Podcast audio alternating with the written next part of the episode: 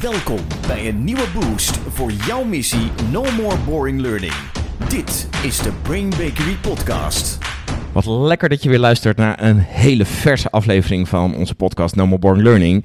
Ik ben hier natuurlijk met Jana. Hey Jan-Peter. Ja, in deze aflevering wil ik eens eventjes eh, met jou duiken in zo'n fenomeen dat elke trainer denk ik wel kent. Mm.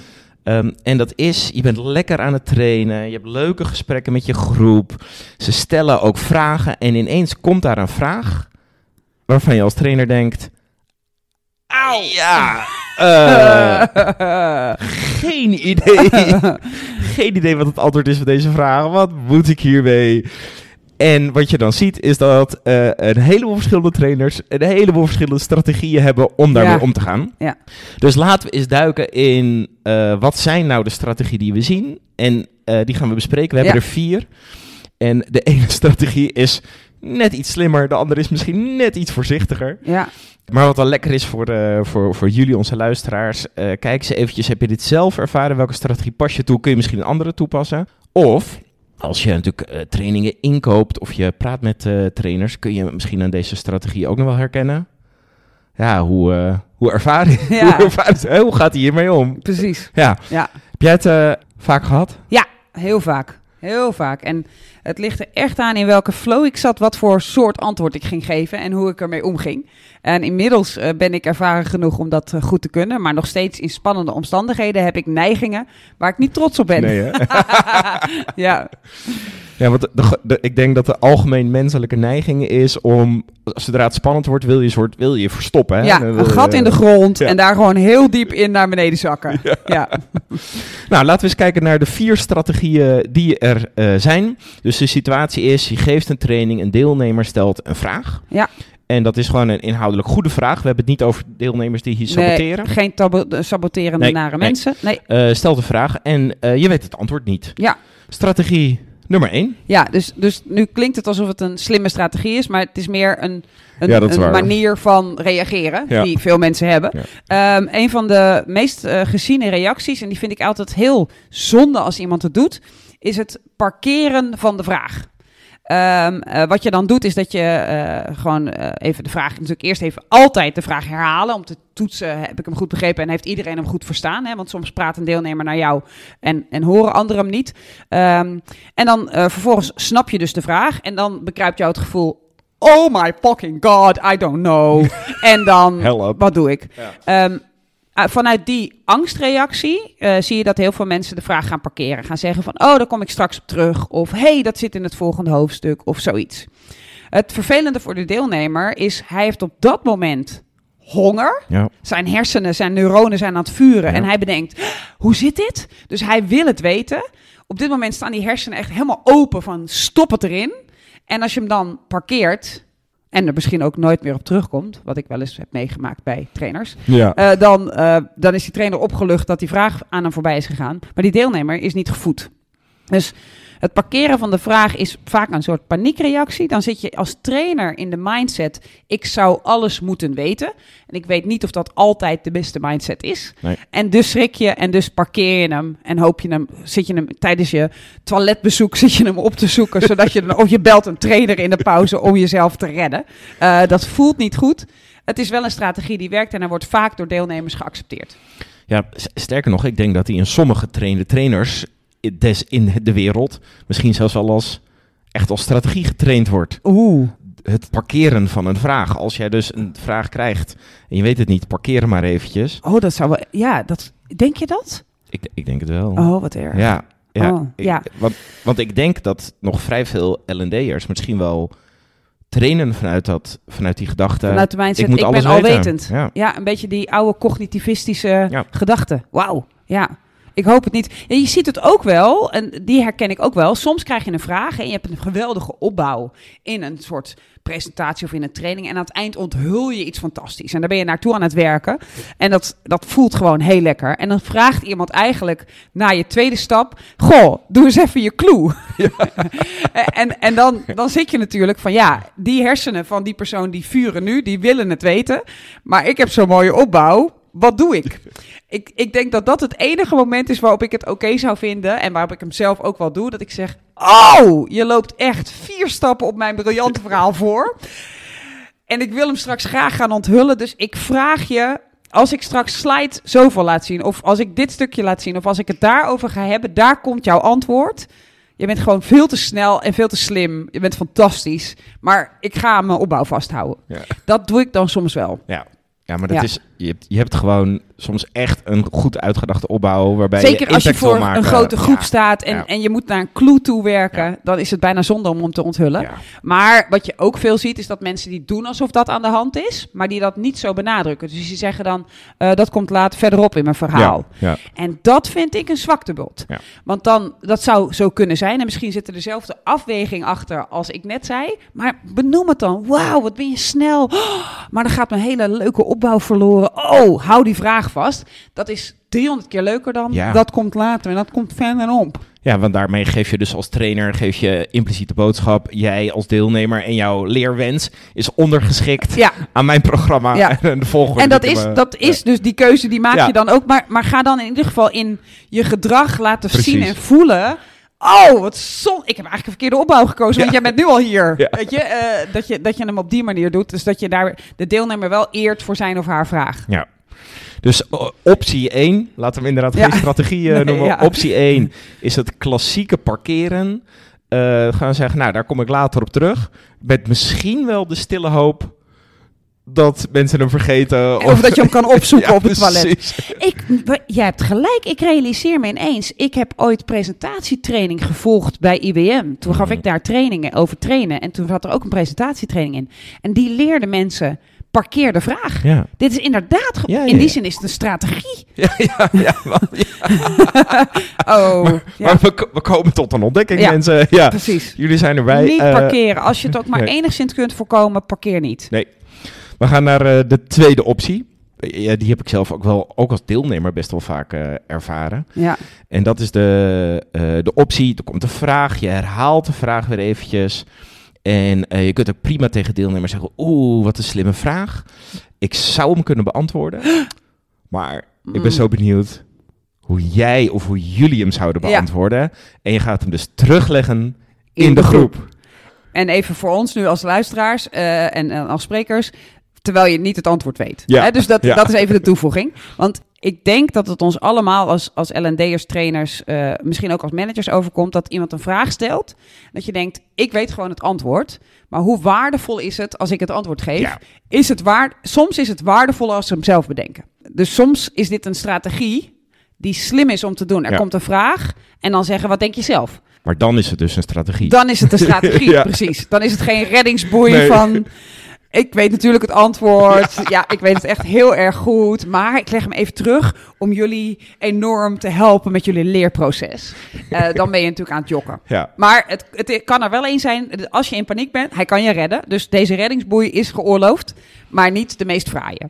nee, nee. En ook hier weer ga je er dus vanuit, ik als trainer Moet alles moet weten. alles weten. Ja. Ja. dat begint wel een dingetje te worden Ja. in deze podcast. Ja, zodra je daaraan voorbij kunt gaan, kan er geen vraagje meer in paniek brengen. Eh, behalve als je iets beloofd hebt en je hebt het niet gedaan. Iemand vraagt wanneer komt dat nou? En dat je denkt, dat kan nu niet meer of zo. Dan Nee. kan je misschien nog in paniek raken. Maar voor de rest kun je nergens meer van in paniek raken. Dus laten we gaan naar eh, optie 3. Optie 3. Dat is al wel wat meer een strategie, hè? Ja, wat, je, wat, je, wat, wat natuurlijk zo kan zijn, is dat je voor het eerst ergens een training gaat geven. Of dat je voor het eerst over een bepaald onderwerp een training gaat geven. Of dat je voor het eerst een bepaalde beroepsgroep een training gaat geven. Waardoor je van tevoren zou kunnen bedenken: het is best wel reëel dat er vragen of opmerkingen komen. omdat we iets nieuws gaan verkennen. die ik ook niet weet. Eh, en die we misschien ook niet, waar we misschien niet de tijd voor hebben om ter plekke te zeggen: open je mobieltje, ga het even uitzoeken.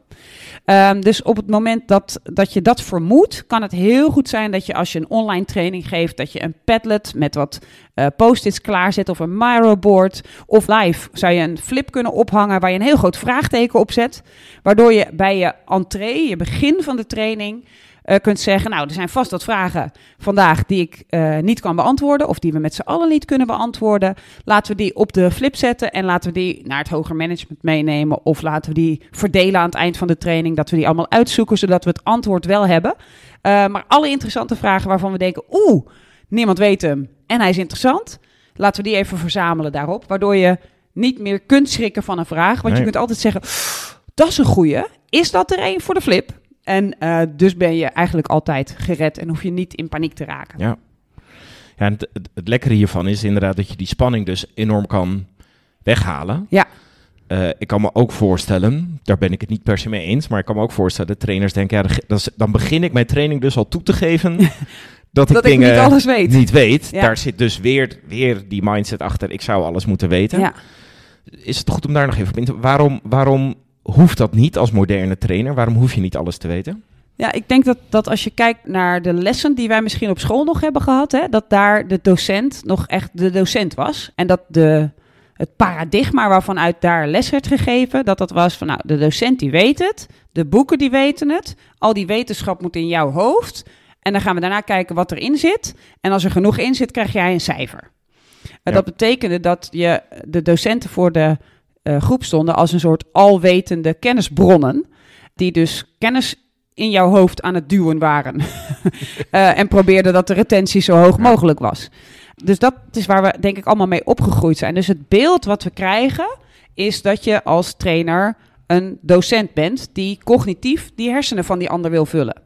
En daarmee komt dan vaak het beeld dat betekent dat ik alles moet weten. Ja. Dat is denk ik de ene kant hoe het kan komen dat je op de plek zit van ik zou alles moeten weten. Oh, als er een vraag komt die ik niet weet, ben ik in paniek. Eh, de andere kan soms zijn, en daar denk ik dat ervaren trainers zich ook in zullen herkennen, is soms ga je op routine. Soms heb je een training tien keer gegeven en dan ben je zo in je routine dat je niet meer aan het faciliteren bent, niet meer Mhm. aan het verkennen bent, aan het vernieuwen bent, maar doordat je het zo vaak hebt gedaan, ben je een soort docent geworden. Ja. Want in jouw hoofd zit, ik heb al tien keer die vraag gehad, ik weet wat ze nu gaan denken, ik weet wat er nu gaat komen, ik weet het allemaal. Dus je bent er eigenlijk niet meer echt bij.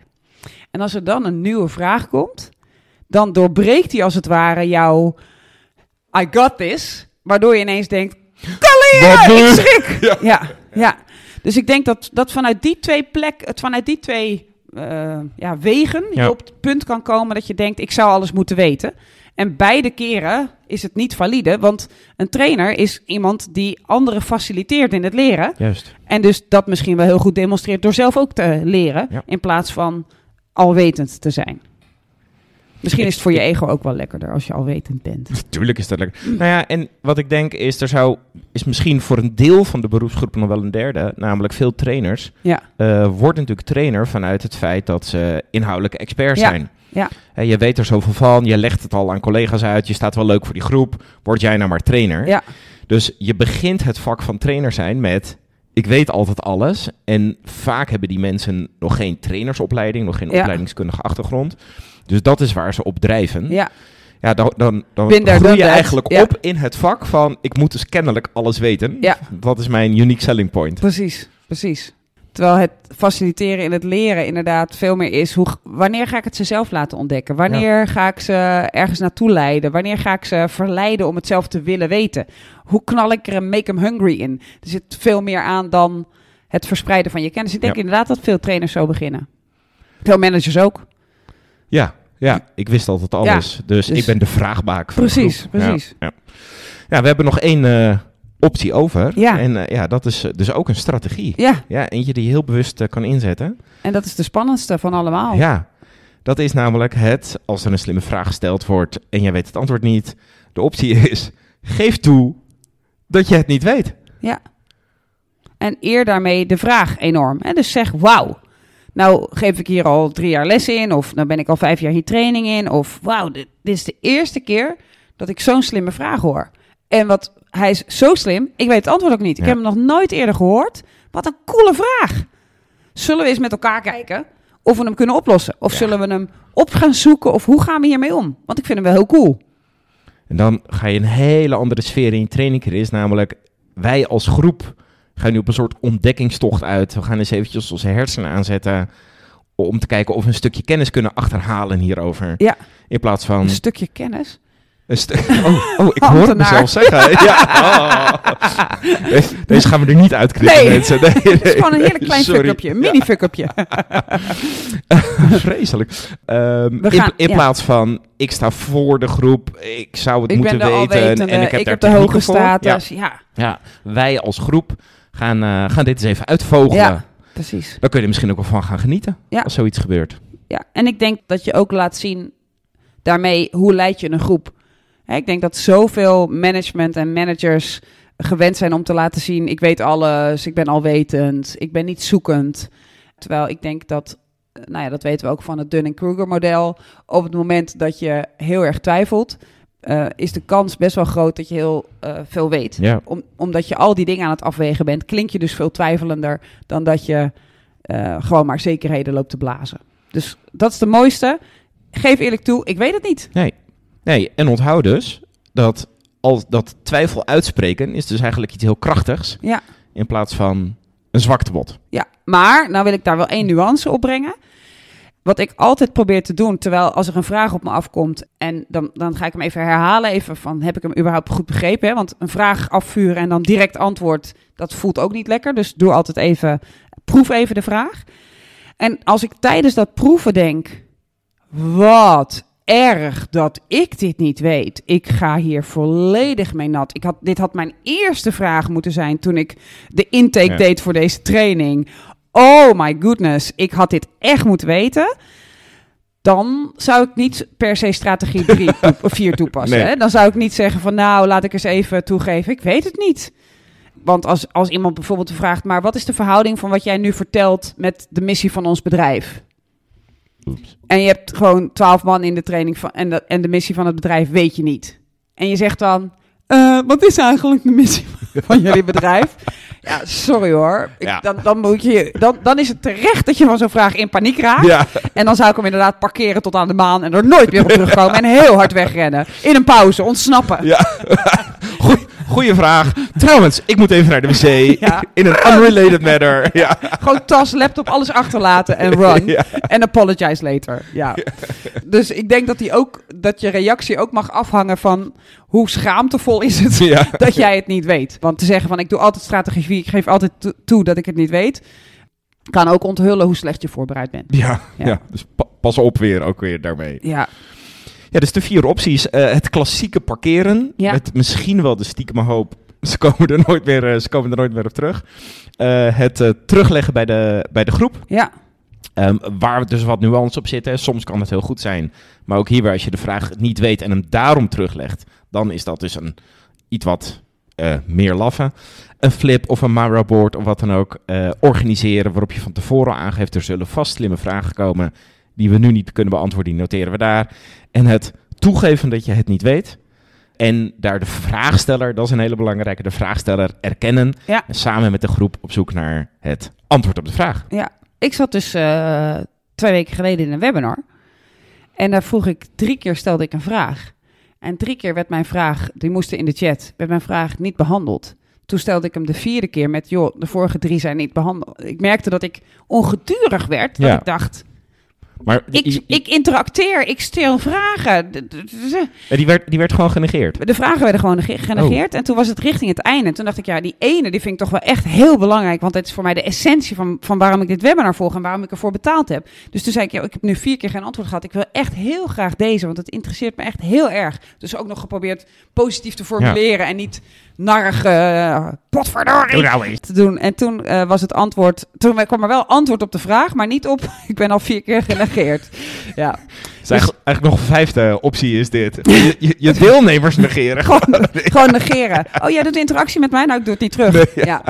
Als een deelnemer de moed heeft en de lef heeft om een vraag te stellen en zich Ja. daarmee bloot te geven, ik weet iets niet, laat altijd voelen, en ik wil het graag weten, laat altijd voelen dat je dat waardeert, dat je dat inspirerend vindt, dat je dat gaaf vindt. Ja. Want dat is volgens mij je hoofdrol als trainer. Als je pretenteert voor een zaal te mogen staan, moet je in ieder geval toejuichen dat iemand iets wil weten. Ja, toch? Ja. Ja, en, en, precies wat je zegt. Mensen de vraag stellen, willen ze het dan graag weten? Probeer dat zoveel mogelijk eh, te organiseren en te eren. ja. Heel goed. We zijn... eh, eh, we hebben alle opties besproken. Ja. ja. Ja, een aantal opties. En een aantal strategieën. Juist. Groot verschil daartussen. Eh, eer je deelnemer door, door respectvol en slim om te gaan met hun eh, vragen. Eh, je behoeft geen allesweter te zijn. En je mag ook vragen aan ons stellen. Dat kan via de Speakpipe. Ja, Dan kunnen we die beantwoorden. We hebben er een aantal binnen. En we zitten te kijken of we dat gaan doen in meerdere podcastafleveringen. Of dat we er één per podcast gaan doen. Maar spreek ze vooral in. Je vindt het linkje bij waar je hebt geklikt om op Spotify of op Apple Podcast te gaan luisteren. kun je lekker een eh, spraakberichtje achterlaten. En als je dan toch in de app eh, bezig bent, dus je luistert in de podcast-app, laat vooral ook vijf sterren achter. Vinden we leuk. Juist. Dit was hem voor deze week. Maar de missie gaat natuurlijk door. No more boring learning. Dankjewel voor het luisteren. En heel graag tot de volgende keer.